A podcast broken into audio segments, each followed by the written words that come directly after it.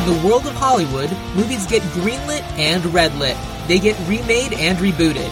But we are the ideal. I'm Sam Gash, and you are listening to Ideal Remake. Thank you for listening to Ideal Remake. We take movies that either have been, will be, or should be remade and talk about what the ideal version of that remake would be. Today, we're watching Flashdance, and we don't think it's a good idea to go out with the boss. So, returning guest Meredith Hackman. Is Flashdance a movie that has been, will be, or should be remade? Woof. Well, uh, it's problematic, but, Yeah. but maybe we should remake it and make it not problematic. So I'll say should be, but better. Yes, I tend to agree with that. This is a movie that felt very much to me like a product of its Mm. time. Like, I get all of the things that people like about it. And if I'm going to be honest, I enjoyed 70 to 80% of this movie. Oh, totally. I was my pants were charmed right off. yeah. Yeah. But, like, then you look it up and it's like directed by a guy, written by a guy, and you're like, ah, that Oh. film, like, cinematographer was I didn't need to look that up. Yeah. Oh, yeah. No, I know. the long it's so. lingering shots of asses and and swerving feet and and the like emphasis of how young they are. You know. Yeah, it's it's a very male gazy movie. It's a male gazy So- movie, but it, I still had a good time. You know? yeah, that's the thing. I also had a good time. Yeah. she's she's 18 and her 36 year old boss is definitely stalking her in order to go out with her. Mhm. But yeah, other than that, had a nice time. I mean, it's not the first movie I've seen where that happened.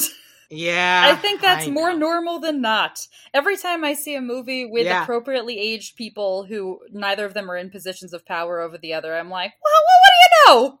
Yeah. Well, what's the? There's a new Amanda Seyfried Kevin Bacon romantic movie that just came out. Everyone's like, ew, ew, ew. Why? Ew, no. Don't be weird and gross. Why are you doing this, Amanda Seyfried and Kevin Bacon? Both of you know better. You know better. And the thing is, uh, there are like differently aged people that are in totally reasonable relationships and have real feelings for each other, and it totally happens in the real world. It just does not happen with the absurd regularity that Hollywood wants us to think. It's like it's done in a way that makes it creepy. And and that is not putting shame on anyone that's in relationships with Yeah. large ages between them because it totally happens and it should and I, it's totally respected. It's just like every it's not every couple you meet, which is what Hollywood would have you believe. Give a 40-year-old woman a job, Yeah. you know. basically. I mean, I mean, the thing is that like it's a, a little bit of like they cast the guy, the they ca- the produce. It's the dude that they want to hang out with, the people who make the movie, Right. and then it's the the young woman that they're like, well, she's hot, Yeah. and it's creepy. And like at the end of the day, no, anyone who's in a like a perfectly happy, loving relationship like that, that's great, good for you. We can all kind of take a look at like the power gap there, and maybe that's not make that not aspirational. Right. That's that's not us. And also like probably 36 and 18 isn't exactly the ages that we want those gaps to be between. You know? I mean, lower than 18 is worse. Because also, who? lower than 18 Yeah, is oh, worse. definitely. So I guess I'll put that I mean, there. if it's lower than eighteen, it's if it's lower than eighteen, it's a Michael Bay movie, Right. Um, exactly. which is no, like like you know about that, right? Where it's like literally they take a moment in one of the Transformers movies to go, yeah, she's seventeen, but I got this card that says we were dating when we were both under eighteen, so it's okay for me. And it's like if you have to take a moment to explain this law in your movie, you're a monster, and uh, go fuck yourself. also, you know, Except you wouldn't because you're too old for yourself. right. There's also wonderful women who are of appropriate ages. It seems uh, odd that you go out of your way to only cast people who are not appropriate ages. That's all. Uh, who want? I mean, Sexy let alone women. dating an eighteen-year-old. Who wants to spend any time with an eighteen-year-old?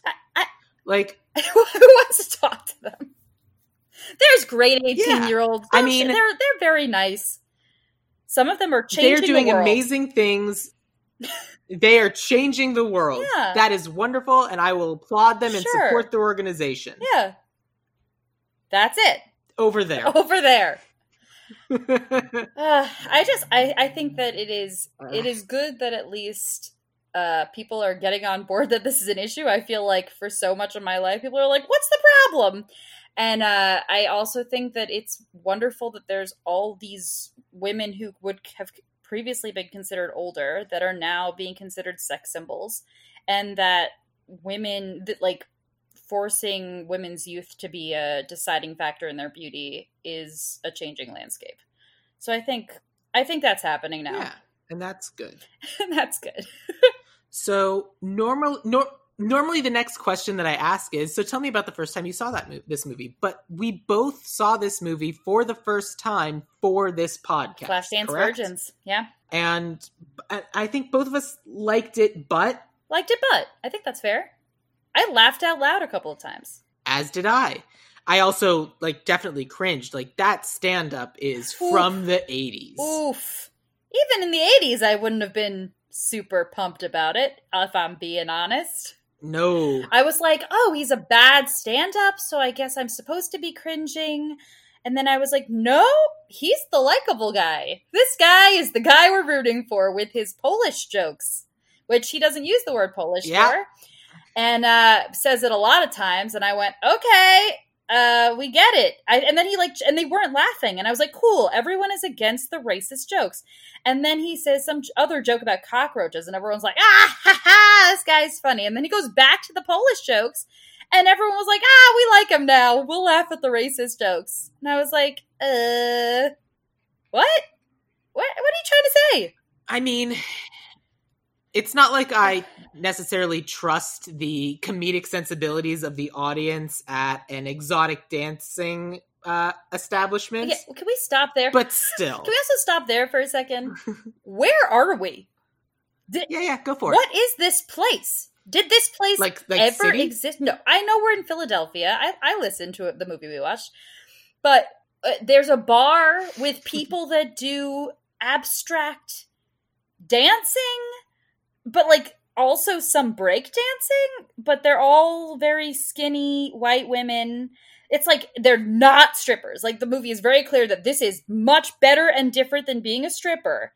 It, but it is a bar that serves burgers and puts on dance shows every night where the women are paid and they're sexy and they have a built-in structure where water is poured on them and there's props. What place is this? Did this happen in the 80s? What was happening? So, a couple of different things. First of all, I think we need to start by like, at no point are you and I going to, tr- we're going to try very, very hard not to shame sex workers. Oh, I have Because a whole there is no thing shame there and built they- in. We should discuss that because this movie has uh, real issues. Okay, Yeah. we'll get we'll Yeah, get to that. Uh, yeah, at some like I've never been to a strip club. They've never really seemed like my scene. Yeah. But my understanding is that there's basically two different kinds. There's the kind that can serve alcohol, in which case the women are not allowed to be naked, and the kind where the women are allowed to be naked, but therefore they cannot serve alcohol. And d- different states have different rules, but basically it's those two different kinds of establishments. So you think that they're dancing in a like upscale strip club? I would I would argue Yeah, that it's- that well, it's not a- it. That's that's why I said exotic dancer. I'm sorry, say that Yeah, again. I just I I can't then I I just can't imagine the props. There's like so much like they're not like oh, the one scene that you warned me about with the strobe light. A woman is in full like white like face paint doing like an abstract uh reaction to how television is affecting our minds. Like that isn't I don't even understand how that's exotic dancing. I guess cuz they're taking their clothes off kind of but yeah, uh, I mean, I, it's it's clearly just something that's totally outside of my understanding. I I literally thought it was just like this bar that also allows artists to perform. It felt very artsy to me, and not strippy. no, it's it's it's definitely a strip club, and they are strippers, but they can't get naked because alcohol is served. Like that's the rule. So, so they're judgmental of the other kind of strip club. yeah, because then uh, because the they aren't professional dancers. There's nothing artistic about it. They're just naked for money. All right. Is the perception of the movie. wow, I, I misunderstood this movie. yeah. The other thing I wanted to mention, like the big thing that Flashdance is known for is what you just mentioned, the, the the bucket of water scene. And that's right at the beginning and then it never happens Yeah. again. I kind of loved that. And, it, and I did too, but it was also very blink and you miss it. yeah. But I think the best part about that is it's like, okay, we all know this is happening in this movie. I'm not waiting the whole movie for it. It happens right away, and then I can just like enjoy the rest of the movie. Yeah, because like it, I kind of thought it might happen again, but it never does. And I'm like, cool, okay, that that's the thing. We're done. Sure. It must be the moment from the trailer, so that's why everyone talked about. it. Right. But also, this also speaks to my artistic argument. Because what kind of a stage is built in that's catching the water appropriately and it's not warping the wooden stage? So they've built some kind of Eurydice esque like trench that tr- you know the the uh, off Broadway show Eurydice by Sarah Ruhl. What? Hold on. what kind of trench? It's a it's a it's a trench on the stage like the off Broadway show Eurydice had. That like when it rains down in the elevator, it catches the water at the end of the stage and somehow recycles it back up so that way it doesn't affect the stage and and it doesn't like overuse water. I was like they must have built something in because otherwise this is a bad idea. So I'm gonna go on a complete non sequitur for a moment. I on the day that I watched this movie, I watched another movie for a, a movie club I'm in. And the movie I watched is a movie from like the 50s. Uh, it's Black Orpheus. Okay, yes. And who is Orpheus in love with? Eurydice. Yeah. So it's just you're all of a sudden bringing up Eurydice, uh, Eurydice, whatever her name was. Like at the same time, I was just like, "Wait, what's happening?" All of the all of the wires in my brain just got crossed, and I got so confused. Eurydice, Uh, another but that's amazing, and it's a fun coincidence. Yeah, another problematic story of the past that is one of the most retold. yeah. Oh, Do you want do you want to break down Yeah. the problematic Yeah. issues with Eurydice instead of doing Flashdance? I mean, it sounds like uh, sounds like another episode. Yeah. You'll have to come back. I don't know. Do you got time next week? yeah, sure. What are we doing? what are we really doing? Yeah, basically. but all right, so let so I I don't know is the answer. I'm sure the I'm sure the entire stage is coated in like plasticine or something, just protecting it from all the fluids. Super gross. All the fluids. And But like, if you're gonna know. put that much money right. into protecting the stage from the water that you drop on it, everyone should have a water thing. Like, you don't build SeaWorld and then only have one water-based show. well, I'm sure it was built in to protect the stage from beer. I don't think it's there Ah. necessarily for the Uh, because again, they can serve alcohol here. Got it. I understand. Wow, your your history lesson is really changing I- my thoughts. My extrapolation. I don't know any of this for for, for sure. history extrapolation. I am making guesses. yeah, of course. Yeah, yeah. Uh, so Len, let's talk. You said you wanted to have a whole separate conversation about like the sex workers in this movie. Well, in in uh, that, I think that's a later conversation. I think because it's such an important part of the movie, obviously it will be a big part of the conversation about how we update it. Because I think what you said Oh, is yes, correct that Okay. we that um sexuality in this movie is given really weird tones throughout. They make a lot of strange somehow like conflating thoughts about it. Uh, they're they're pro sexuality, they're anti sexuality, they're pro uh, strippers, they're anti strippers. It was um, yeah. I mean, it seemed very as a woman. I was like, what are you trying to say to me as a woman audience? But obviously, it wasn't for Yeah. me. I guess it was for the men. Um, but I do think it's There are a lot of women that love this movie. it's it's beautiful. I mean, the women in it are Yeah. beautiful, and the dance. But the, the I think the relationship with sex workers or strippers are are complicated, and definitely something that will need to be addressed in an update. Yeah. The the other thing uh that I keep in mind is that like even for some of the dances, like because I was a theater kid in college, like I I have been friends with dancers for a very long time, and at the end of the day, dancers should be allowed to to present the art that they want to present. And like some of that art is going to be sexy or it's going to take sexiness and put turn it on its head. And i thought that some of the dances were very interesting. Like i didn't actually take a take a moment to look up the choreographers but the i thought the choreographers did a good job. Like the dances i thought were good. Yeah, however they were shot notwithstanding. Like i thought that that was for the most part pretty interesting. And it, like i kept going back and forth of it's clearly very male gazy and the messaging is messed up. But at the same time these dancers are all very talented and they're doing a good job and that's being shown off. Yeah. and i thought that that was good at the end of the day. Another like i'm just going to talk about some things that i liked like for like her like i potentially would just take the relationship out of the movie but it's flashdance so the relationship has to be in the movie but make him a lot younger. Uh the the other thing that i liked in this movie was i liked that she was also a welder. I liked that she had this this other job to make money that is so entirely separate from whatever is considered traditionally feminine Yes. like female or traditionally sexy. And it's like yeah no i'm a bomb ass welder. I'm also really good at this. And i thought like i was like and they never really like a couple people were like oh, you're a welder yeah cool and like there's no, she has no shame about No. being a welder it's just like yeah no here's this other job i'm really good at And also, he asked. and i thought that was awesome He asked that pretty early. He's like, "So why do you weld if you're a dancer?" And she's like, "I have to make money." like, yeah duh. Why does anyone do anything? Like, I have to make money. Do you think I'm making a lot of money at that dance club? Because I'm not. that's that's exposure Yeah, that's exposure.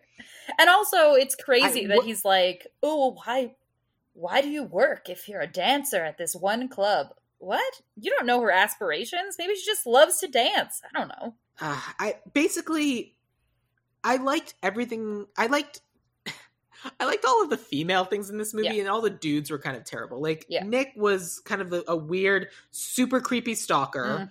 Obviously, Johnny C and his friend were awful, Oof. the worst. And here's the thing: if they were trying to get people to go to this, like the topless bar, why would they then be themselves at this other bar? right? They're just they're patronizing the other bar to like steal the talent. Like there's I- there's plenty like- of women, do they consider themselves scouts? right? But also, it seems like he owns the the strip bar, right? The the topless bar. I don't know. And also, why is he It also he's also the one standing in front, um, like shouting, but uh, yeah. yeah. He's the one like, come on in. It's like you can hire people, right? It seems like you're making good money. They they just made Johnny C every single genre of skeezy guy. yeah, All of them. All of them. Just this one guy. And then they talk about how Johnny C like this ta- like Philadelphia is not that small a town. But they talk about how like Nick and Johnny C used to just like go rob places Yeah. together when they were poor kids living on the street. I'm like, that's not necessary. We don't need that. We don't care about that. Why? I mean, I I didn't hate that part honestly. When he was like, "We used to steal hubcaps together," I was like, "I let's flush that out. Let's give Johnny C some kind of like, okay, Nick was able to get out of this situation, but Johnny C got pulled right into it. What separates these two men? Like, if we're gonna bother learning about these two men, let's like actually figure out what's happening economically that separated them, that got them into these two positions. Uh, I agree because the other another character that I thought needed to be fleshed out because I kept waiting for something was I think his friend's name was Cecil or Cecil, Yeah. and Johnny C keeps keeps hammering down on this guy, and I keep waiting for Cecil to finally like stand up for himself. The whole time, the actor And, was like- fascinating. He kept giving a lot of face that made Yeah. that implied he wasn't okay with what Johnny C was doing, but they never gave him a part. it's like let Like- Cecil speak. Yeah, I wanted more from Cecil, Cecil, whatever. Yeah, Like I wanted him to finally be like Johnny C is going to find like cross the line and go too far, and that's when Cecil turns on him and stops him. yeah. That was his arc, and they didn't do it. It seemed very obvious that was his arc, especially in the scene where Johnny C is basically trying to rape Alex. He like it, it's like yeah, that was weird. That was weird. He's like, get in my car, get in my car, we're going somewhere. And then Richie's walking with her, and then Cecil seems uncomfortable, but then he punches out Richie. And it's like, uh, it seemed like that was Cecil's moment, but it was too early in the movie. But it seemed like that was Cecil's moment to be like, I agree. I'm not supporting That's when I thought it was going to happen.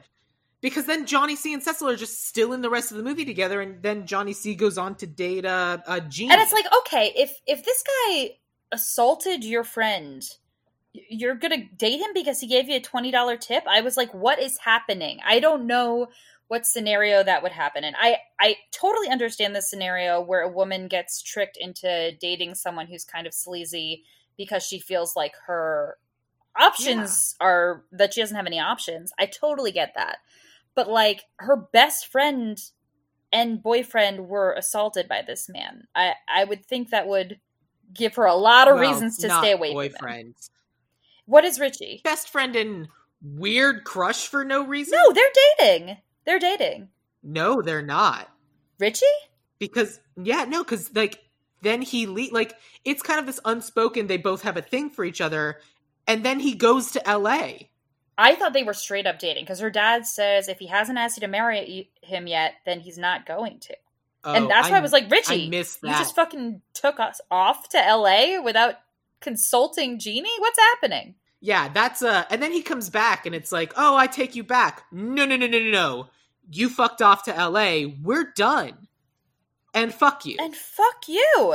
And also like, were you in LA Especially because sorry, he didn't even try LA. Like as people in LA currently, like he didn't even like what was his plan? He came here, he gave it 2 days and was like, "I'm not going to be a waiter." And then he went back? Like that's not a very yeah. good plan like I don't know what you think LA is, but you don't show up and they offer you the world, especially for someone who's a bad stand. They're like, oh, we love, and they were also clearly stolen jokes. Like I, I, I don't. They were so yeah. hacky that I was like, he clearly didn't even write those. it's Richie. it's like the first couple episodes of uh of Marvelous Mrs. Maisel over here. uh, it's bad. It's very um, upsetting but like and then and then so then poor Jeannie ends up dating Johnny C and like the way her, her behavior is in the in the topless bar it sure felt like she'd gotten addicted to drugs yes. but that never came up. No with her face it felt very much. Yeah her face seemed like out of it like she was on something. And then as soon as alex grabs her and pulls her out she's stone cold sober like very aware of what's happening. Right? But she's sort of because she's also sobbing about no i need it. That's my money. And then like the the dollar ends up in like a puddle and and she dives after it and then she's sobbing in a in a gutter and it's like um i don't know what happened but you're addicted to something you're addicted to something it seemed very like the stories you hear about uh, a pimp like dating someone and then pimping them out like that was clearly what they were implying that he like dated her and then forced her to perform or something. But it it made yeah. no sense. I think that um Jeannie is a phenomenal character and they did a great job of giving like she's an ice skater. How many movies have a side character that's attempting to be a professional ice skater? It was mind blowing. I was like, this is very cool. And then Yeah, I agree. And she was good. And she was good. And then she was also good but couldn't do any of the jumps. And I was like, that's not realistic. She would make one of the jumps or she's terrible or like i mean there's definitely cases where like it's a bad routine like this is a bad day and like you screw one thing up and then you're in your head in your you head. get the yips and you just screw up thing after thing after thing did you did you skate like that's a you uh, said that as someone who skated. I don't like to talk about it. I, the, the important thing i i do podcasts now. You podcast now. I skated. No big. I skated. That was part of I mean, when, when, you grew up in Tucson, Arizona, oh, right. Tucson, Arizona doesn't not much skating, not much ice in Tucson, no. Arizona. Tucson, every few years, the ice skating rink reopens under new ownership, and it goes for a couple of years because everyone loves it. But it ends up going out of business because it turns out running an ice skating rink in Tucson, Arizona, in the middle of the summer, expensive, super expensive. Right, right, right. Yeah, you don't really get a chance to get good. Right. When they said skating, I just assumed it was going to be roller skating because I I was like, it's the 80s. I don't know. It's going to be like a weird roller skating thing. So when she was an ice skater, I was like, yeah, let's get it. Let's watch some ice skating. So, yeah, I was all about yeah, it. So then when she turned to this like weird caricature of what happens to broken women, I was it was very disappointing. Yeah. I mean, one of the other things I think we need to talk about because I think what we're going to end up doing is while Flashdance itself, as far as I know, has never been remade, I feel like kind of a modern version of it is a movie that came out just last year in Hustlers. Oh, I don't know about that. I felt it was very different. I was going to argue it is. Like co- content is different, but it, for for me, just like it, it's women working in the in the like sex Mhm. workers, and it's a movie about female friendship and empowering each other. And it's never really at any point of them just like fighting with each other and getting in their way, which happens a little bit in Hustlers, but like because they get arrested. I I do not mean Um, to correct you, by the way, but uh, is sex No, workers? please, that's what is, that's what you're here for. is sex workers the appropriate term? I assumed that was only for people whose a job involved having sex, not people who performed sexually. Like I don't know if Um, strippers are well, under as- the umbrella of sex workers. I would assume not. my but- my my understanding is that yes. Interesting. I Um, trust you. but I, I, well look i personally am not and i don't Right, right, know I, I know a couple I, I have known a couple people who have been professional dancers Mhm. strippers whatever they w- wish to call themselves and they're always advocating for better protections for sex workers Okay. like even if you aren't necessarily a prostitute Right. a sex worker can still be someone who works in the sex industry of being sexy Interesting. Yeah, I, that's And not something I. at- I just wanted to discuss it before we kept saying it with me not knowing, not understanding it as a term. there is a definite chance that I'm wrong, and if that's true, I hope someone reaches out and corrects me because I think that that's a that's a good teachable moment, especially because this is something that neither you or I right. are probably qualified to talk about, which is why we're remaking this movie. Right. um, but I don't know. I'll be honest. I did not know anything about this movie prior to watching it. Yeah. Like I didn't know that they were working at a, a strip club or whatever you have. I I literally thought it was going to be something like uh, I don't know any of the other dance Like movies Footloose. where it's like we're at a dance school. Yeah, Fo- it felt like it was going to be very footloosey, and and I because of the dance school, or step it up. it is just step up.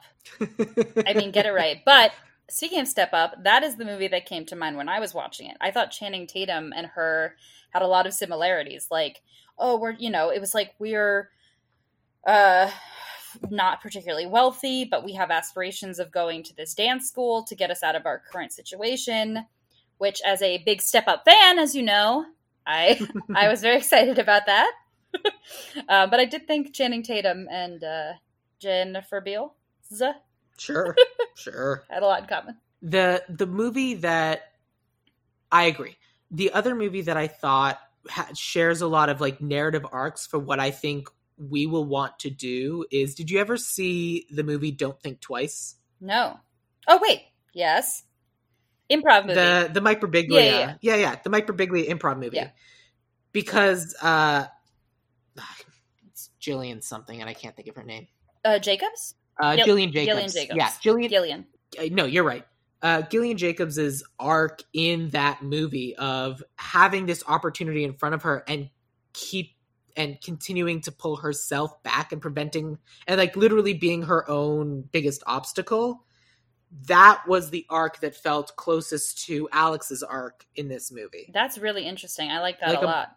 I think that like a modern retelling. and I think that um similar to Don't Think Twice, it is a movie about artists. Like there's a comedian, there's a dancer, there's a ice skater. Like it is a movie about artists who are who want to make it but they don't know how and because they don't have anyone in their lives who has made it, they feel like it's not for them. Like they don't have the chance. yes, Yeah.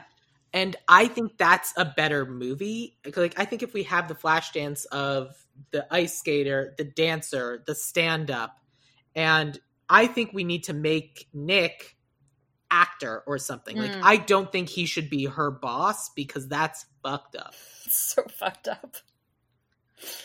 It's such a shitty power dynamic. And dynamic then thing. when And he runs after her and they're like yelling at each other because she throws the rock through his window and then he like makes up and he's like that that was my ex-wife we just hang out once a year and she's like oh i guess i forgive you and then all the men are sitting there like a group of men just sitting there watching the whole interaction and then afterwards they react. Re- they react like a group of men on the street watching a woman walk by and you know they're like it's very sexual. It's very like yeah he did it. He got her. And i'm like those are her co-workers. Those are her co-workers watching this. Whew. And I also I thought the other like and then there's that moment when they're at dinner and she's eating lobster with her hands, which is a they kept infantilizing her Yes. in really weird and creepy ways. Yes, and that And that scene was upsetting. The ex- yeah, that that's a bad Mhm. scene. And then the ex-wife comes up and she's just like kind of massaging his shoulder. It's like, look, I don't necessarily have a problem with someone having like a friendship with their ex because obviously they got a divorce and it ended for I presume uh, reasons Right. which they never discussed. And and then she goes, "Yeah, well, I fucked his brains out." And the ex-wife's like, and like she takes off her jacket and she's like just wearing like a dicky. I mean, she looks fucking amazing. Like I was like, this outfit mean, is she- everything. like everything. However, Look, at no point am I at no point am I going to say that she wasn't gorgeous. right. I mean, and like the giant. I mean, she looks fabulous. But yeah, it's for her to attack It's this woman. And for this woman to come up and be put in a position where they are against each other because they have both had romantic relationships with the same man is insane. It should be her, it should be Nick's job, if he is friends with his ex wife, to create a good dynamic between the two of them. I think that in most situations, the ex wife would probably go out of her way to be like, okay, if this is a real person in your life, then maybe I will interact with them. I will at least attempt to make it positive. I think, like, unless you're a real dick, you're not in Alex's position sitting there being like, I'm going to be like super sexual and offensive to this woman. And I also don't think she's like, I'm in a fancy restaurant. I'm going to finger your balls with my feet and like suck lobster. It's like, this isn't the character that we've come to know. Like, why is she suddenly so blatantly forcing sexuality when she's clearly Yeah, a layered person? Yeah, which and the, her layers was her most interesting part. Like, I want the movie about all of these different p- artists struggling to make the, the like to, to make it, and like the other jobs that they have to have. I think that's super interesting. Yeah. I think if we want to add an extra layer to the Nick and I don't remember the ex-wife's name, um, I would potentially make Katie. her successful. Yes. Sure. Oh, is that who Katie was? Yeah. Okay. All right, whatever. um, I would, I would potentially make her someone who has made it.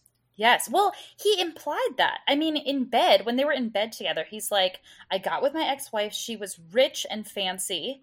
And I liked that about her. She was educated. I never knew anyone who was so like successful and educated. So, like, he did paint the picture that that's who she could have been. It, it kind of seemed like he used her for her money, and then ditched her once he had his own money, and then dated an 18 year old. But That's not the impression I got. The Oh. impression I got is that he came from nothing, and then finally, when he was successful, he started meeting other successful, wealthy people, and he literally married the first successful Mm. uh, person he met. oh, that's interesting. And then it turns out that's not a good way to have a relationship, and they got divorced.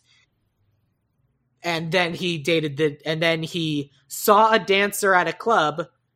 The guy he was with read out, had her social security number Memorized. memorized, and then he starts stalking her at work, which is deeply not he okay. also give None of gives out her social security number at at random. Oh, you want her social security number? Sure. You got a pen and paper? Like, you're you're her boss. You're entitled to know everything about her because that's what being a boss is. ugh.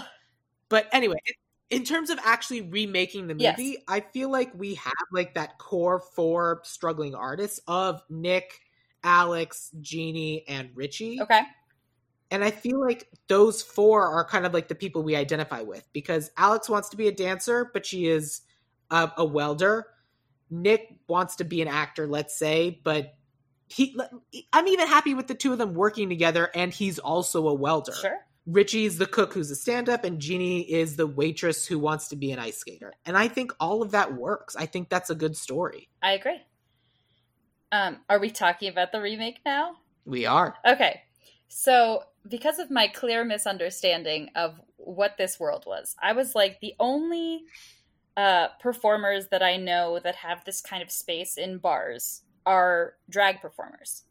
So, in my reimagining of it, I think that it it makes a lot of sense for Alex to be a drag queen. And like I think that that we can still have Richie be a stand up. We can still have Jeanie be an ice skater and Nick be whatever. Um, but in my reimagining of it, um, I have I have Alex as a drag queen. Uh, and did you flip genders as well? So Alex is a male Alex as opposed to female Alex. Um, uh, well, yeah, a, a female impersonator who is a, a cis man. Yeah, Shangela is who I cast. Who? Shangela. I don't know who that is. oh my god, the best from RuPaul's Drag Race, and also of the the new show. We're here. Very talented actor, very funny. Well, amazing dancer. I also considered doing a gender swap, and I didn't necessarily want to get into casting yet. But the I we got to have a conversation about what we want our Flashdance to kind of represent, because I feel like this is a movie that should be about like female dreams and a little bit more about female empowerment. Mm-hmm. And I I feel like if we're and as much as I agree I don't know because I, I also like the idea of like having, especially if you said it's a, a. Did you also? Well, no. Did you also gender flip uh, Nick? I didn't. I, I made all the characters queer and some of them uh, bi or sexually fluid. Um, Got it. Yeah, but I, I don't I know kept... how I feel about it because, like, I, I mean, it's tough because it's like at, at, a little bit we're hindered by the fact that neither of us have a, a, strong history with this movie. Yes. That I don't really know what its impact on culture was at the time. Obviously, it's a movie that dudes can really enjoy watching. Yeah, totally. But at bro. the same time, the only people who I know who really love this movie are women. Women also love drag queens. I, I would assume I'm, that to be correct. I'm open to a lot of options. I mean, I I didn't. Um, I I think that most of the people I cast could could play, you know, any sort of relationship we gave them. But I I will make a further pitch for this because I really like it. I think that. Uh, while it is like parts for women, and I think that this is a movie with parts for women, I I don't know what it would say in a remake if it is if it is what it is. I think like you mentioned, there are so many other dance movies that I think are more fun regarding the dance or you know, like more dance focused or ones that explore the difficulties of being an artist more. I think that um, there are amazing queer performers and stories that haven't been told as much, especially in the performing space and especially by people who are actually a part of the queer community. So that was my thought process. And because the bar scene is so a part of drag life in a way that I couldn't really come up with another uh, modern correlation to. Well, whilst and and also I think like sexuality within the queer community is something that is being discussed, needs to be discussed more, making femme queer people feel sexy and showing them as sexy. I don't. I think it might be very empowering. I I don't disagree with you, and I think that's a very strong and compelling argument. Thank you. I'm very compelling. My logic is it's, and especially so let's take kind of the dichotomy of someone being both a welder and a dancer if mm-hmm. alex is female then it's the dancer is kind of like the oh this is my dream i want to be a dancer and that's great that's supported and here's this thing I'm also doing to make money that I'm also great at, and that's outside of expectations, and that's certainly something that I think can also be supported and and uh, raised up.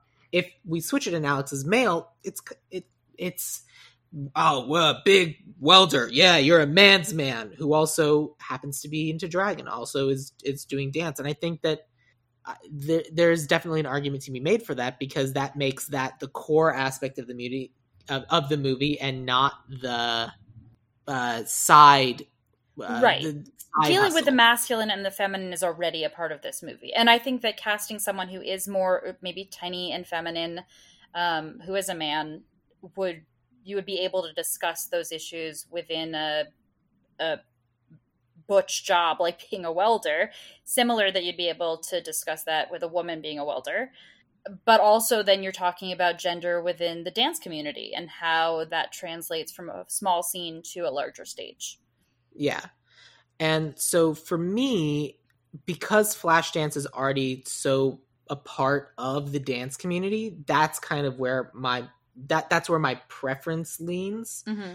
because I think that as something that's like saying it's really hard to make it in the dance community, it is still hard to make it in the dance community and and, and to even make it to the dance community, Yeah. especially if you aren't if this you weren't the little girl taking ballet lessons since you were 2 Yeah. and I I think that that's important. Like even Alex's dance at the very end, which is a combination Amazing. of all these different things. Like that dance was so good because it's and like even there's that moment where she and Jeanie kind of stop and are watching these break dancers Yeah. who were also amazing. Like They were they were fantastic Yeah.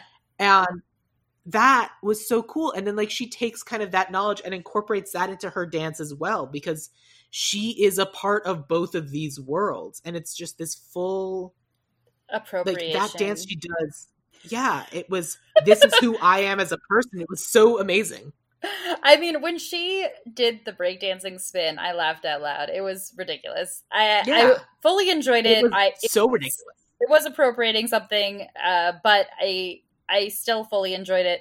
The fact that it was a clear stunt double doing it was really enjoyable to me. oh I, i, love wasn't even sure if that was a woman Oh, I, I don't know that it was, but it like it was. I just love a. I love an obvious stunt double. It's one of my favorite things yeah it's with an obvious wig. it, it was pretty funny i was like that's not her just like like nar- narratively i liked it visually Yeah. it was funny yeah, but but I'm all for it. Um, yeah, yeah. But I, I mean, I picked a, I picked a drag performer who is known as one of the best dancers. So, but I want to hear your Yeah, person. well- well, I'm ne- my next question is I I'm not necessarily a fan of drag race. I have many friends who are, but it, it just it's just not for me. Yeah. But one of the things that I can say is that that is often a very particular style of acting and performance. Is this performer whose name I don't know also you better learn it. an actor? Uh, Shangela started as an actor, as a like male actor, Okay. and uh, found found drag kind of like through acting. So that's why, and hasn't had, to my knowledge, a starring vehicle yet.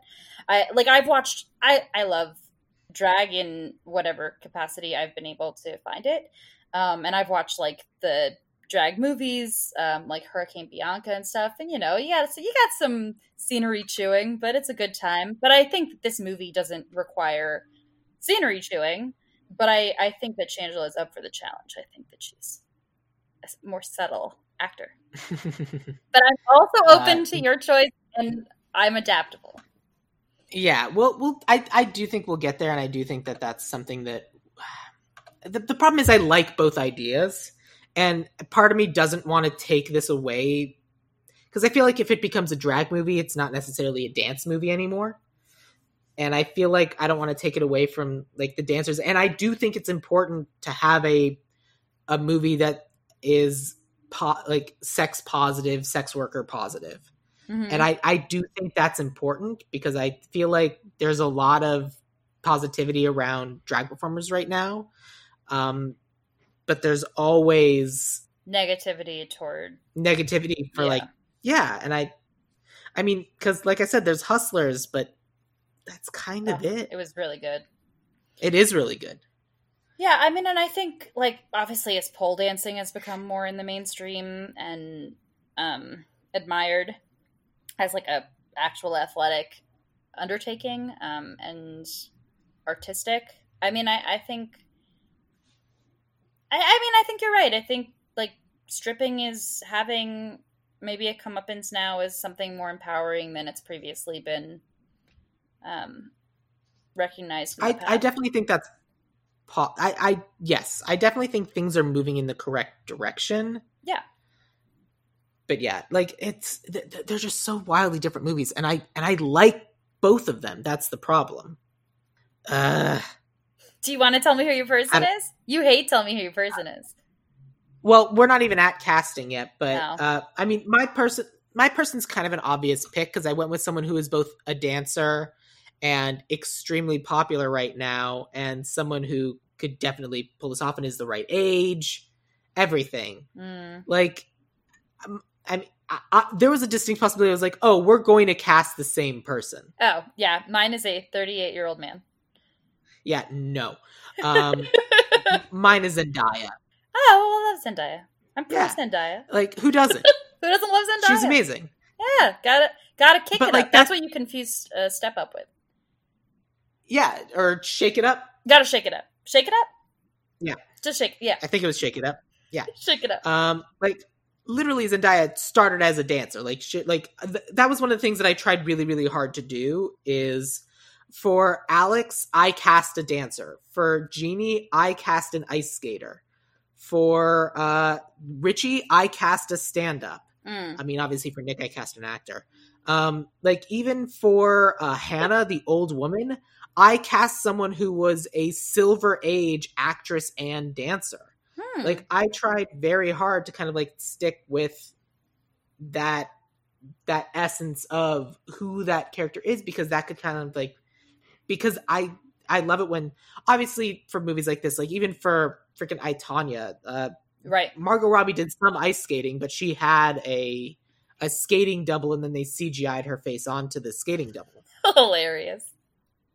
But like I do like, but the performer needs to be able to do it a little bit, and that's why I thought it was important to to to do that. And also, I think was- it's it's fun to cast someone and be able to really show their face while they're doing it, and have those skills, and have the audience know, oh, this is the thing they're good at. So if we do, if we go the drag route, the drag route, whatever.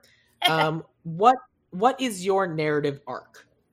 Like what what happens? Because you can't like other than going and being on Drag Race, what's the amateur to professional arc that you would be having Alex take? Um, I was gonna have him pursue as a man to be a professional dancer, and that drag is similar to Alex uh, doing her flash dancing. Uh, drag is the thing that he does in the clubs, but he wants to be a professional actor. They, um, I also love, you know, I'm a sucker for dance, so I, uh, I love So You Think You Can Dance.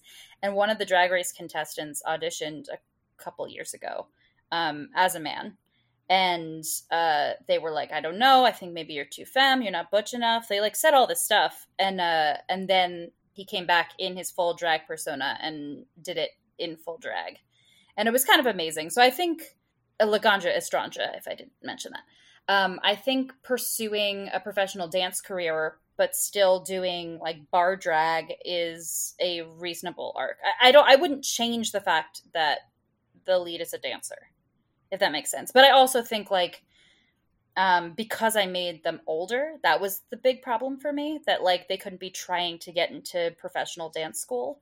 Um, so for me, it was like getting onto one of those reality shows, getting onto into a touring company, uh, something that a real professional dancer would try to do, and something that they could probably be told that they weren't butch enough for, and then fight back. Yeah, one of the, one of the, my big difficulties for this was I was looking for people who had kind of the background in whatever this thing was, but also was age appropriate because I thought that a young person coming up in uh, whatever this field was was important. And it's like this took me a long time to do recasting for this just because I was trying so hard to stick to the age group. And you're like, nah, late thirties, and I'm like, no, that's so much easier. well, no, and I Ah, thought I thought about I'm it because so I, mad. But it is a big change, right? Like I I did I was like Yeah. maybe I mean maybe we can just get some like super young and then I was like I don't like her youth in this. It bothers me. Like not her being a youth, more power to her, but like the relationship with her age is is a huge issue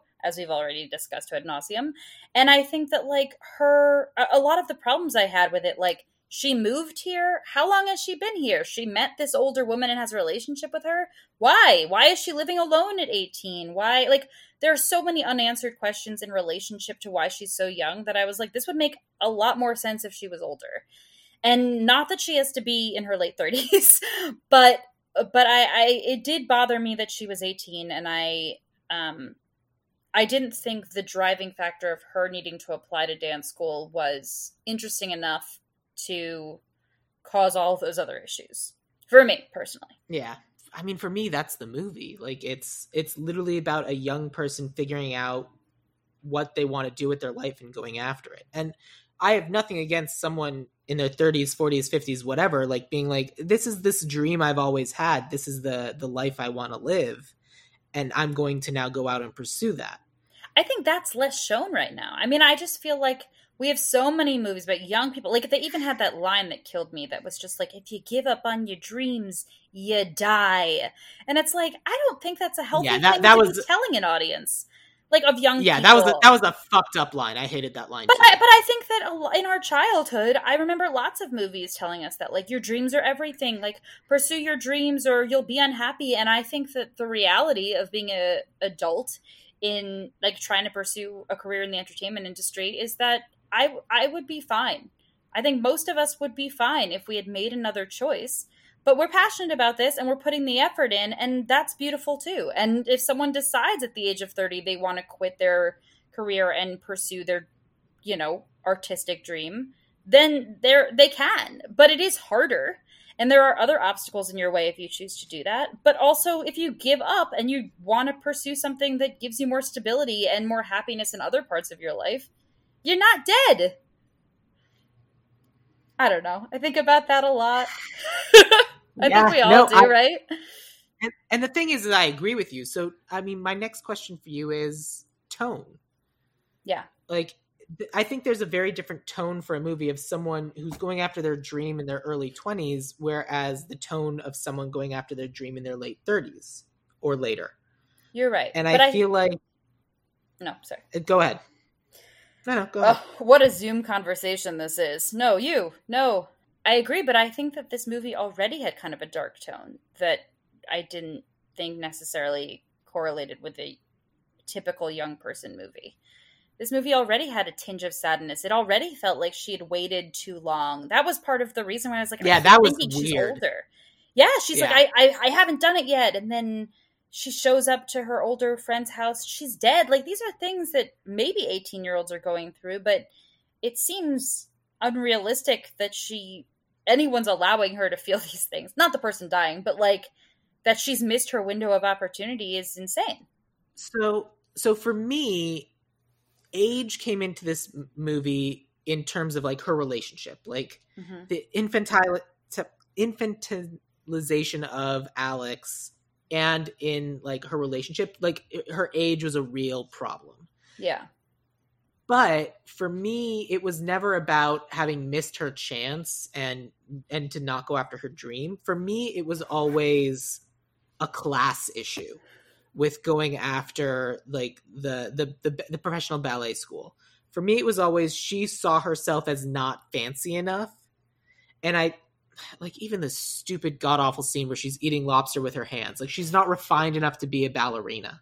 Right but she like found this person who believes in her and like sponsors her and whatever who like takes her to ballet and like gives her these these things to believe in and it was never about uh about her age to me so much as I don't belong with these women, with these other men and women, because I haven't lived my life with them and they've been together this whole time, and I'm the outsider trying to come in. And that's how it felt to me, not necessarily age related. Like, the if you don't go after your dreams, you're dead. Yeah, but for me, it was more. It, I mean, I'm definitely thinking about class a lot more now than I normally do, but mm. That was the story for me. It was the outsider breaking into an industry that had otherwise excluded her, but showing that the things that she brought to this industry also had value. Yeah. Which is demonstrated in the dance at the end. And that's why it's like, yeah, she has the she has this blue collar job, and she's pursuing the ivory tower or whatever but that's what makes it interesting for me low class to pursue, perceived high class. I think the thing is having seen this movie so long after it was released i've seen i've seen right. this movie before. Like save the last dance literally has that same ending. Like she puts hip-hop into her ballet audition. Like it just does. So to me i was like well i've seen that. Like uh, sure, that's already that's already in one of my faves.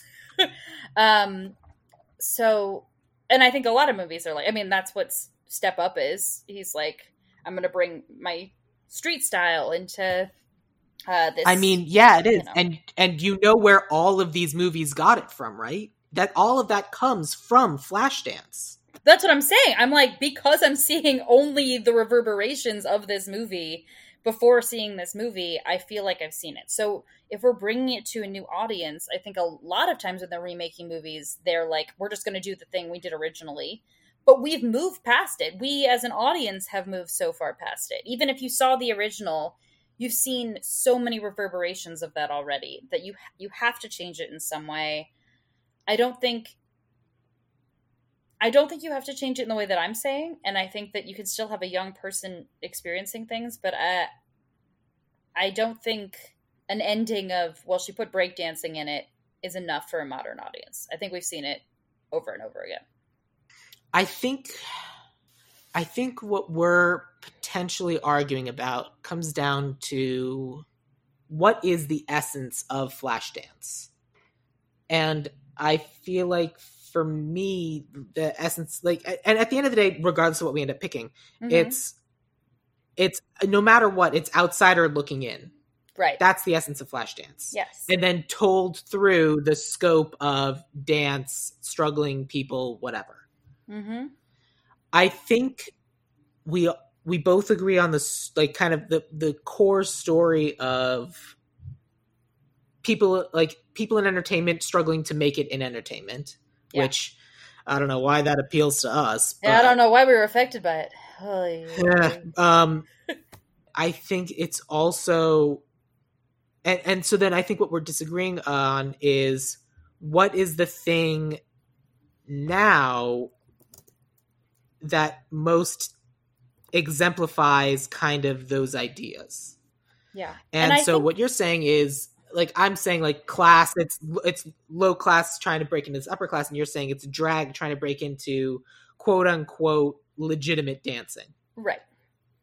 I think, and I think that like having someone like Zendaya is interesting. I think like obviously through like a Misty Copeland, a lot more young black women have been put in the spotlight as far as their ballet technique and uh have I mean having a role model has allowed more people to break into something that used to just be very white.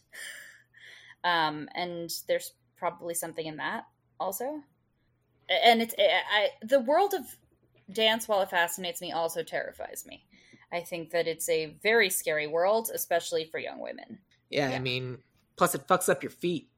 yeah your poor little feetsies I don't Yeah. like, i don't like seeing all those broken toenails Your feet are gonna be are gonna be messed up forever. i mean beyond your feet your knees like it it does it does a lot to a body ballet specifically But basically, what I'm getting to is, at the end of the day, you and I made we took kind of this core concept and we went two completely different ways, and we have two different movies. Yeah. and I don't think either one is inherently better or worse than the other one. I think No. just what we ended up with are different movies, and if you're pulling in a lot of people from the drag world, I'm just simply not going to know who they are. So what I think we should do is I think we should go through both of our castings separately. I think we should do like all of mine and then all of yours and say these are our two separate movies. Because flash dances can be can be both of these different things, but these movies are so different that it's it doesn't really make sense for us to compare them. okay And I don't only- think either sorry. idea fails. Go ahead. the only drag people i have are the dancers The dancers are a lot of this movie. That's true. But like I like or I guess I also made Richie a drag person. Okay, let's do it your way. The other, the other I mean, the other problem is that like your actors are all 15 years older than mine. That is true. You I brought really everyone up to Nick's age. I brought everyone down to Alex's age. right. Because I'm like, Nick shouldn't be involved in this. So that's why, like, I basically Nick is the one that I completely like, absolutely not. Everyone else, I'm like, yeah, I got nothing against this individual person. I'll bring Nick down. Everyone else is fine. right. No, you said take all these young people. I hate young people. Let's get them out of here. Why can't old people have a shot, you know? when do old people get to dance? Basically. And Uh, that's so fair. so that's that's what you said, and uh, that's what you are now on tape having said. Okay, great.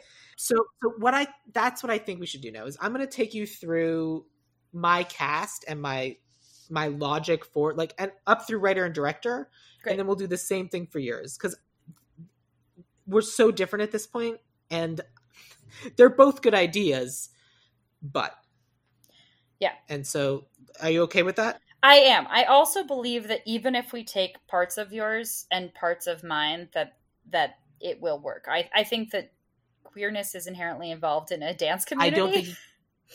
so. I I- like. I Oh, understand yeah, why for sure. I, why I- the I- drag queens wouldn't work, but like the other people, I think are probably relatable. Yeah, I agree with that too, but I also think the age discrepancy makes those relationships potentially questionable. Totally fair. Um, with the Or maybe make them uh, bigger. exception of Johnny C. Bigger? Like maybe make the age range even bigger. Maybe we go eighteen year old, eighty year old. Maybe that's the movie. Again, the Amanda Seyfried Kevin Bacon movie has come out already, and everyone says no. Everyone says no. It's gross, bad, and weird. Okay, I'm very excited to hear your pitches. My Alex is Zendaya, who she has the dance background. She's a phenomenal actress, and this feels like the sort of thing where she can kind of do a blend of these different styles of dance, while also can kind of do a blend of class, of like like can come from a lower class family, works in like I love the fact that Alex is a welder in this, and I love the fact that it because like there I've I've heard talk to people and like it's so weird that she's a welder. I'm like yeah, and that's amazing women can be welders. That's fine. That's great. I love it. And I love that it's like this tiny little thing that's like that's what she's doing for money. She doesn't want to be a waitress. She wants to she gets to put one metal thing attached to another metal thing. I think it's rad. And so that's why I thought and I love it. My Nick is an actor named uh, Tyler Posey, who is from Teen Wolf. Uh, he's also in Jane the Virgin. Oh, I know Tyler Posey. Yeah, yeah, yeah, of course. Yeah. He's adorable. So- very cute. what I yes. So what I did was I made Tyler a few years older than Zendaya, and then I made the ex-wife a few years older than that. Um, just like f- for whatever reason, and especially because that way the ex-wife can have made it. And I'll get to the ex-wife in a little bit. Sure. Um, Hannah, my uh, the old woman, I made Brigitte Bardot. She's a Ooh. Silver Age a- actress and dancer, um, and I think she's eighty five or something right now. But she had this career of uh, she, she was in black and white movies in the silver screen, and it's and she has this incredibly long IMDb page, and I thought that it's just this amazing thing of like, well, yeah, if anyone knows how to make it as a dancer, it's this woman. Interesting. Uh, and so that, and I looked up like if she'd been performing recently, and she was performing up until even last year. She was in a movie. She or within the last couple of years, she was in the uh, uh, Blake Lively Anna Kendrick movie Oh, really? that escapes. yeah, with Why yeah, can't with I the- think of the name of this movie? she's one of my all-time favorites. A. Simple Favor. Tempt. Simple favor. I love Brigitte Bardot. Yes. Yeah. So that's why I thought she was a good choice. Then next, I have Jeanie. So finding an ice skater who is also an actress was a little difficult, Yes. but luckily Netflix did that work for me. And Netflix has come out with a show called Spinning Out, which is about ice skaters trying to make it in the world of ice skating. And, it, Okay. and they are real ice skaters. And this was a character that I'd actually considered doing a gender swap, but the two male ice skaters in that were both late 30s. One of them is, I think one of them's a dude from Queer Eye or something. Um, Jonathan Van Ness? Like, yeah. he was my pick for Jeanie. And I, and I, well, we definitely considered uh, the same person, but that's the idea. Like, so, th- like I put, I pulled from that because uh, the actress I went with is uh, Amanda Zhu, Okay. Zhao, um, because she is an ice skater who acts, and so it worked out. So for Richie, the stand-up, I went with uh, a young um, stand-up who I've actually seen perform and is extremely funny. He's younger than you think he is, but he's so good. And his name is Josh Johnson. Uh, he doesn't hasn't done much acting, but he's a very good stand-up, and he's a writer for The Daily Show. Um, I saw him when I went to go see Trevor Noah do stand-up uh, Josh Johnson was one of his openers, and he's excellent. So I wanted to cast a good stand up to replace the bad stand up. Oh. Yeah. So for my Johnny C, uh, this is going to involve you looking up this person on on IMDb. Uh, this actor's name is Scott Kruse. Kruse is spelled K R U S E. And he's kind of done like some bit parts here and there. He's been on Agents of S.H.I.E.L.D., he was in Man Camp. But when you look up his picture, you're going to go, oh, look at this guy. Look at this hipster dude. Look at that mustache.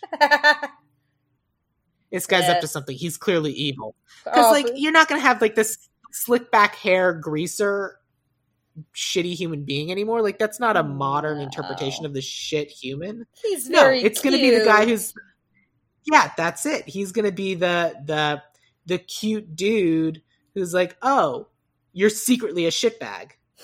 yeah, of course. Like the person who's like, "I'm just a nice guy.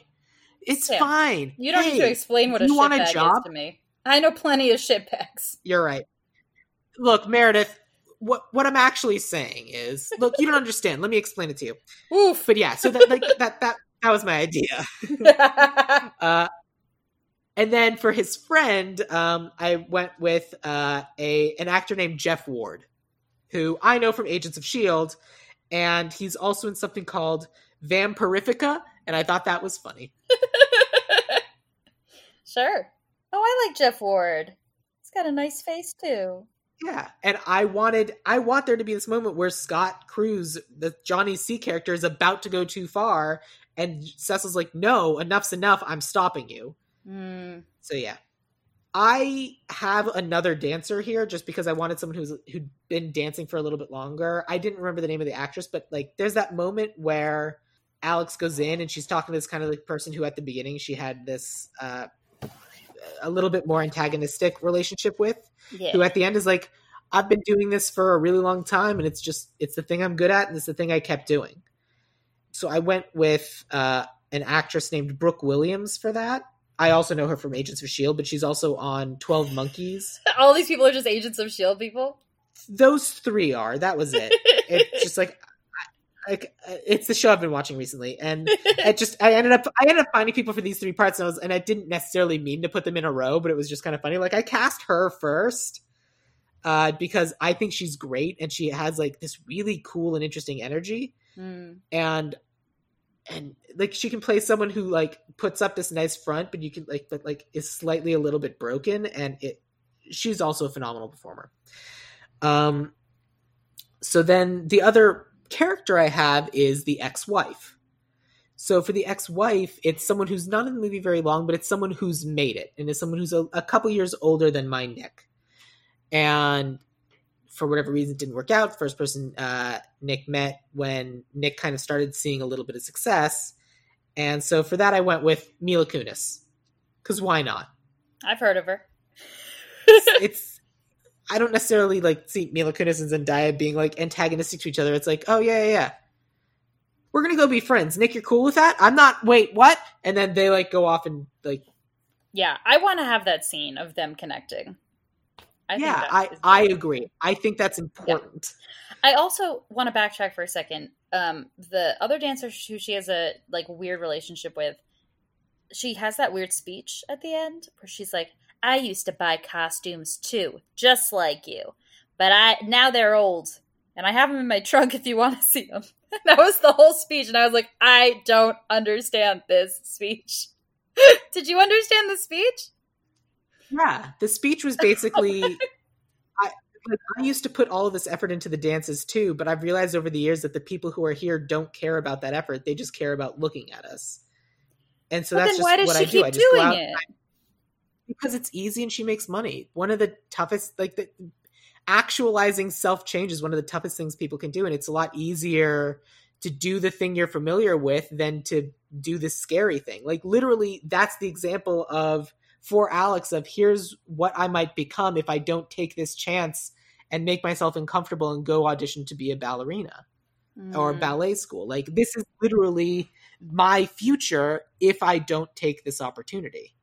That's what that scene is. It's yeah, I used to be just like you, but then I didn't pursue this dream. I just settled into whatever rut it is that, and again, there's nothing like there's nothing wrong with anyone who settles into a rut, but I also would highly encourage people like you got to take the shot, even if you miss. At least you'll know that you tried, and I feel like that's more important. And it's but I feel like that her character is I didn't try, I gave up. Got it and so that's why I thought that character was important. I like and that speech I you just recast her. gave. I think we can use Thank we you. can give that to the writer to use. It's a good thing I uh, recorded it. Great. So, because this is a movie about exotic dancers, strippers, whatever you want to call it, um, the obvious choice for writing and directing is the woman who did Hustlers, and I don't disagree with that. But I wanted to put more emphasis on the dancing, so I made Lorene Scafaria just the director, and obviously she'll work kind of hand in hand with uh, the woman I uh, have writing it. The woman I have writing it wrote Bring It On. And Oh. she also wrote Stick It about uh, a woman who uh, making it in what was it? Gymnastics. Gymnastics. Thank you. Excuse me. Yes, gymnastics. And like it's these amazing performative things, but it's and and it's about the performance. Like Hustlers was kind of about the, it was it was this character piece. But for Bring It On and for Stick It, like it's also about the performance. Like and that Yeah. performance has to itself be art and it has to be a part of it. And so that's why I thought Jessica uh, Bendinger or Bendiger working together with Lorene Scafaria would make an excellent team to kind of create, to, especially because I'm sure both of them grew up with this movie, to kind of take this story and remake it and recraft it into a more modern interpretation of kind of the one of the origins of modern dance movies. Not modern dance, but a dance movie that is modern. So Lorene Scafaria, I didn't know this. So she's the director for Hustlers. She also wrote it. She also wrote it. So you are having her direct it. You're just having someone I'm having- write it. I'm having her direct it, but it. I'm having the writer be uh, this other woman. I understand. I understand. Got it. so that's kind of the, the the that's that's my version of Flashdance. That's the that's the young people struggling to pers- follow dreams that they that they're scared of that they're young enough to be scared of of, of pursuing. So that's, that's my version of Flashdance. And I like that writer and director combo very much. I think those are very. I think that the sexiness and the way that Hustlers was filmed speaks to the sexiness that this movie needs. And I think that Yeah. this movie is funny. Like it, you it, you want it to be even funnier because it like it's inherently like a like a honey or like a like any of those dance movies. Like you want some a little bit more jokes and joy in it. So and it already has some. So I think that having a you know fun writer is And, and and I think it's important for it both to be written and directed by women is because it is a sexy movie. Like it like Yeah. at the end of the day, it's a sexy movie and there's nothing wrong with that, but I don't but it, it shouldn't be leering. I also picked women for writers and directors. I think I totally agree. And I think that even I, I, I would have been shocked if you did not. well, I think that even if it's uh, you know, like a contemplation on queerness and the queer community, that like at the center of it is feminism and is somebody who's not using the male gaze either, you know, to identify anybody. Yes, So I- I, I, agree. Yeah, but I think it should st- maintain Um, its sexiness. I think it, it is a sexy movie and should I, stay. I sexy. agree with that as well. Okay, here's my list.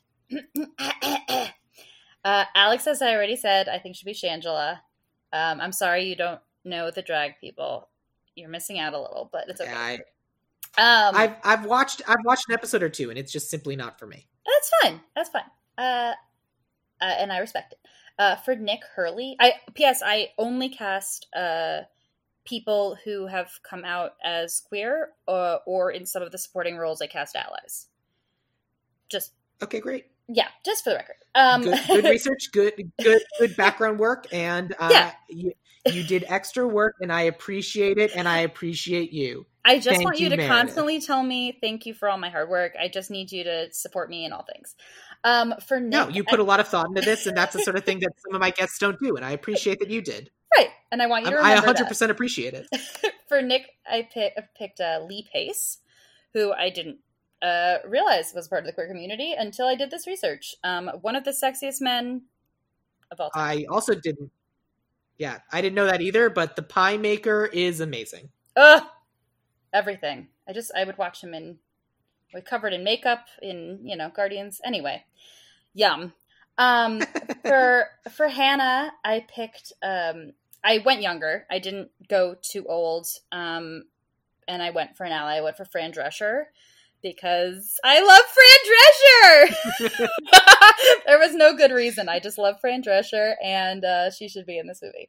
Um, for Jeanie, I picked two people. Now So- I got to ask the question. yeah. Hold on. For for Hannah, are you going to kill her? So in your movie, is No. Fran Drescher going to die? No. I thought I thought that the the death was unimportant. They made nothing out of it. If you're going to kill somebody, make it count. And I think that other dance movies have done a much better job. Like it's become old hat to kill off the the kid, like all the young people in dance movies die. Um Yeah. and I don't think that we should be we Well, should you gotta that have- more either, but You gotta have something to motivate you to save the rec center. Right, you got to save the rec center, but I don't think that this motivates her to do anything. Hannah's death. I think there are other more interesting forms of motivation that we can explore. I agree. Also, I I love all the movies in which the the kids die to you know support them, but I just have seen it. I've just seen it a lot. Is all. Uh, for Jeanie, I picked two people because I did two options for Jeanie and for uh, Richie. Um, one I already said was JVN, Jonathan Van Ness, who is non-binary, um, and uh, to my knowledge, has very little acting experience, but was the only person I could think of who is a semi-accomplished ice skater and a personality. Um, then when I realized how much of the movie uh, Jeanie was involved in and how like uh, uh, up and down and full the part was, I uh, picked Alia Shawkat, who I know you've cast in other things before. I don't know who that is. Alia Shawkat, she's um Remind me? fr- from Arrested Development. She's um maybe search Oh, party. yeah, great yeah, yeah, Oh, yeah. yeah. Um, and uh, she's bisexual, so I cast her. And obviously, people don't need to be the parts they're playing, but I thought it would be interesting if the character was bisexual as well, and if Johnny C was uh, male, and if uh, Richie was female. So, uh, for my Richies, I put uh, Bob the drag queen to be opposite Jonathan Van Ness, or Carrie Brownstein to be opposite uh, Alia Shawkat. We're just going to keep going. You're not going to react to anything. Okay. Uh, for Johnny C, which I just wrote creep next to. I don't know who any of these people are. I'm sorry. I'm trying to listen. Uh, Carrie Brownstein is from um, uh, Portlandia. She's the woman on Portlandia. Oh yeah, yeah, great. Yeah. I need I need that context. Uh, and uh, give give us some for every single person you're casting. Tell us what they're from. We're not going to know their names. Okay, all right. Me as a kid, like unless you're saying Mila Kunis, we need to know who this person is. You knew who Fran Drescher was, though, right? Oh, Mr. Sheffield. uh, that's going to be the context you get for everything. Is me doing impressions of them now. Um, for Johnny I C, hate that. for Johnny C, I gave two options also, uh, which was Zachary Quinto. I can never pronounce his last name, or Wentworth Miller. I thought both of. I thought. I mean, I love Zachary Quinto, and I think he's really sexy. And as is Wentworth Miller. G- Wentworth Miller is from uh, like Prison Break and all the CW shows. You know who he is from the CW shows. I I do, but you still got to give us the context. Okay, and um, Zachary Quinto from Star Trek, um, and from many things. Both of them, I think, can have a dark energy, but also, like you were saying, I don't think you want someone who's like an obvious sleazebag. I think you want someone who can kind of be a presence and who you would believe, and someone who you'd believe would be trying to manipulate the either the men or the women in this situation. Yeah. For the owner, bar owner, I put BD Wong because I wanted BD Wong, who is the father on Awkwafina is Nora from Queens. And he is just uh he's 60 years old because he's he's very sexy and I'm like clearly uh pandemic has got me horned up again. Every time I I go on this podcast I'm horned up. I shouldn't make excuses anymore. But I, when I realized his age, I said I'd make him the owner because I was like, I, I can't, I can't. But I, I would have cast him as Nick. I love him. For the ex-wife, I put Kerry Washington because I think she reminds me of, or she makes me think of someone fancy, but also someone that I can see relating and being open-minded. Also, she's an outspoken ally. Cecil Cecil, I put as Keiynan Lonsdale, who is uh, Kid Flash on the CW. For the dad, for Jeanie's dad, I put Paul Giamatti Oh, okay. of Sideways. And then Yes. uh, for Jeanie's mom, I put, I'm going to mispronounce her name and feel like an asshole, Hiam Abbass, who I'm to read her credits because I know her face more than her credits. I, I picked, I wanted, because Alia Shawkat is uh, half Middle Eastern, I wanted to make sure that was represented in her parents. Um, if we went for an Alia Shawkat, which is what I ended up leaning toward. Uh, known for modern Blade Runner, The Visitor, Inheritance, Munich. It's top top build. Great. All right, I'm on the secretary. I really went into it. Secretary, I, I put Gia Gunn, also a drag race persona. Um, she's just funny. She's probably not going to be a great actress. I don't care. I love her. Uh, for one of the, I cast the dancers for Tina Tech, who was the one with the short blonde hair who kept going, "Is he gonna call me?" Um, I put Mo- Monét X Change, uh, who is a, a drag performer. That character I also wanted to mention when I looked it up uh, is the actress from Dirty Dancing who get, gets pregnant and is like a main part of Dirty Dancing, which was fascinating to me because I was like, I know her face, I know her face, but it was such a completely different character. Like this was a comedic, like, oh gosh, I just can't get this date, and that's like a very like deep. Um, so I was Well, I remember when I was looking the movie up on IMDb, I saw that this person was known for Flashdance and Dirty Dancing, but I couldn't figure out who she was because her picture was now her modern self. right. And I remember thinking it was really interesting that it's someone who was in these two big dance movies. I mean, clearly I she's was fun. actually an amazing dancer. Uh, yeah, I think that like all of the shots of the dancing is clearly her. Uh, but I also think she was really funny. I really loved all of her like oh, um, and I and she's one of my favorite parts of Dirty Dancing, which is a classic film. Um, yeah, this was a movie that and I- like I thought a lot more time and energy could have been spent with these other dancers who were all super interesting. And then they just kind of like fall by the wayside. Like they create this interesting dynamic and then we ignore all of them. crazy. And then they they cast one black character who says two lines, and I thought that maybe we could. I like that there's a third friend, but I didn't like uh, that dynamic. But I made it Kennedy Davenport, who's another drag person, and then the one that she has the bad relationship with, I made Alyssa Edwards, who is a famous dancing drag queen, has her own show called Dancing Queen. Um, and I could see there being a pretty fun rivalry. Also, almost all of these people have southern accents. I assume that's not what people sound like in Philly. Uh, I do not think we should move from Philly. I think it's a Philly movie, but I'll I'll figure out how to explain it. And then I cast the cast the street break dancers as Twitch and Fik-Shun from So You Think You Can Dance because I was just watching Hollywood Game Night and Twitch was on it, and I want to watch more Twitch.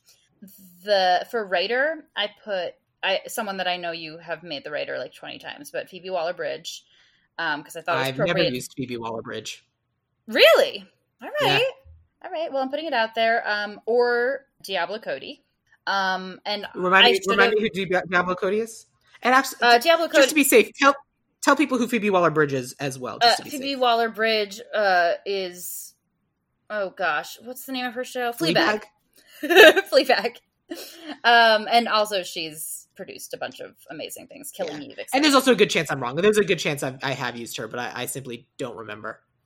she just seems Yeah. like someone I feel like you would. Um, and Diablo Cody from Juno, a young adult, which is one of my personal favorites. And the reason I used her um, is in association with my director, who they are the writer and director of Jennifer's Body, which, while not a one to one with this movie, a very sexy movie and satirical movie that I thought would um, play really well with the feminist importance of it, while also still maintaining the sexiness.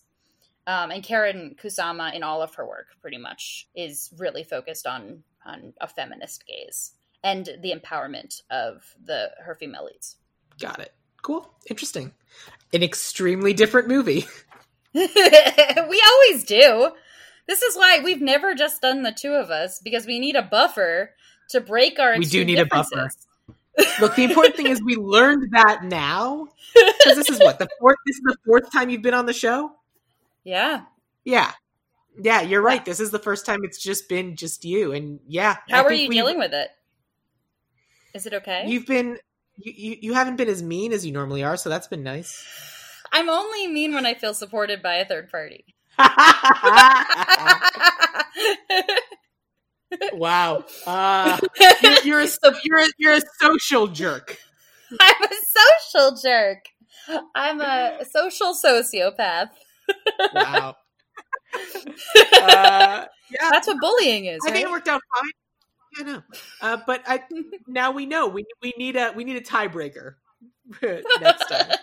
I will be very supportive of your choices. I think you made a lot of good choices, and I am I am happy to meet in the middle because this is nice Meredith who doesn't have backup.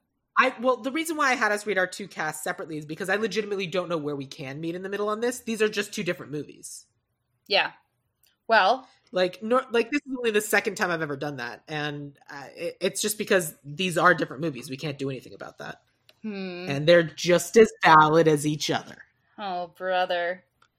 Well, uh, here's here's what I'm gonna propose. I, I don't know what there's left to propose. The episode is over. Oh no. Well, who wins? How do we find a winner? There is no winner. There is no winner. It's just these are the two uh, remake ideas that we have. These are both Ugh. ideal remakes. It's a Ugh. draw. Ugh. Wow. What a disappointment. That's like uh, there's yeah. a tie. Uh, Flashdance uh, colon the future is dance. Good. That works. Works better for mine. but uh, all right, so we've reached the end of the podcast. We've gone through. We've re- we've recast it. We have our movie, Meredith. What uh, you hate this? Just what uh, what social media do you want to promote? Oh yeah, I mean, I I don't know if I hate the social media part as much as I hate the not winning part. I you can follow my Twitter at big underscore mayor. Uh, you could follow. I'm doing like a stupid joke Instagram that I'm having a good time with, where I make fun of people's advertising that's stupid. It's called Best Place to Cry at Work. And it just has a bunch of uh, ads that I think are funny and me making fun of them. Um, Instagram seems to think I'm promoting those things, which I'm not. Uh, most recently, there was a photograph of somebody's junk in shorts uh, for a brand called Chubbies. So, don't so know who comes Instagram? up with these things. Best place to cry at work. No spaces.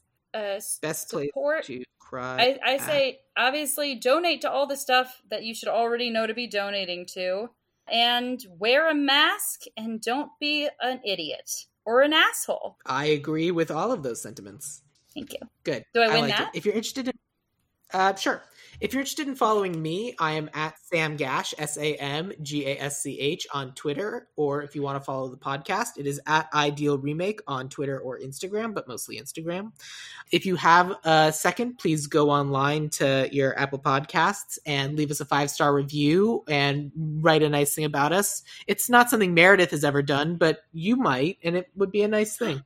I've never done it on any podcast ever, so I will do that today and you'll be my first. I don't know how. I'm too old to know how to do it. Every time I start, I get scared.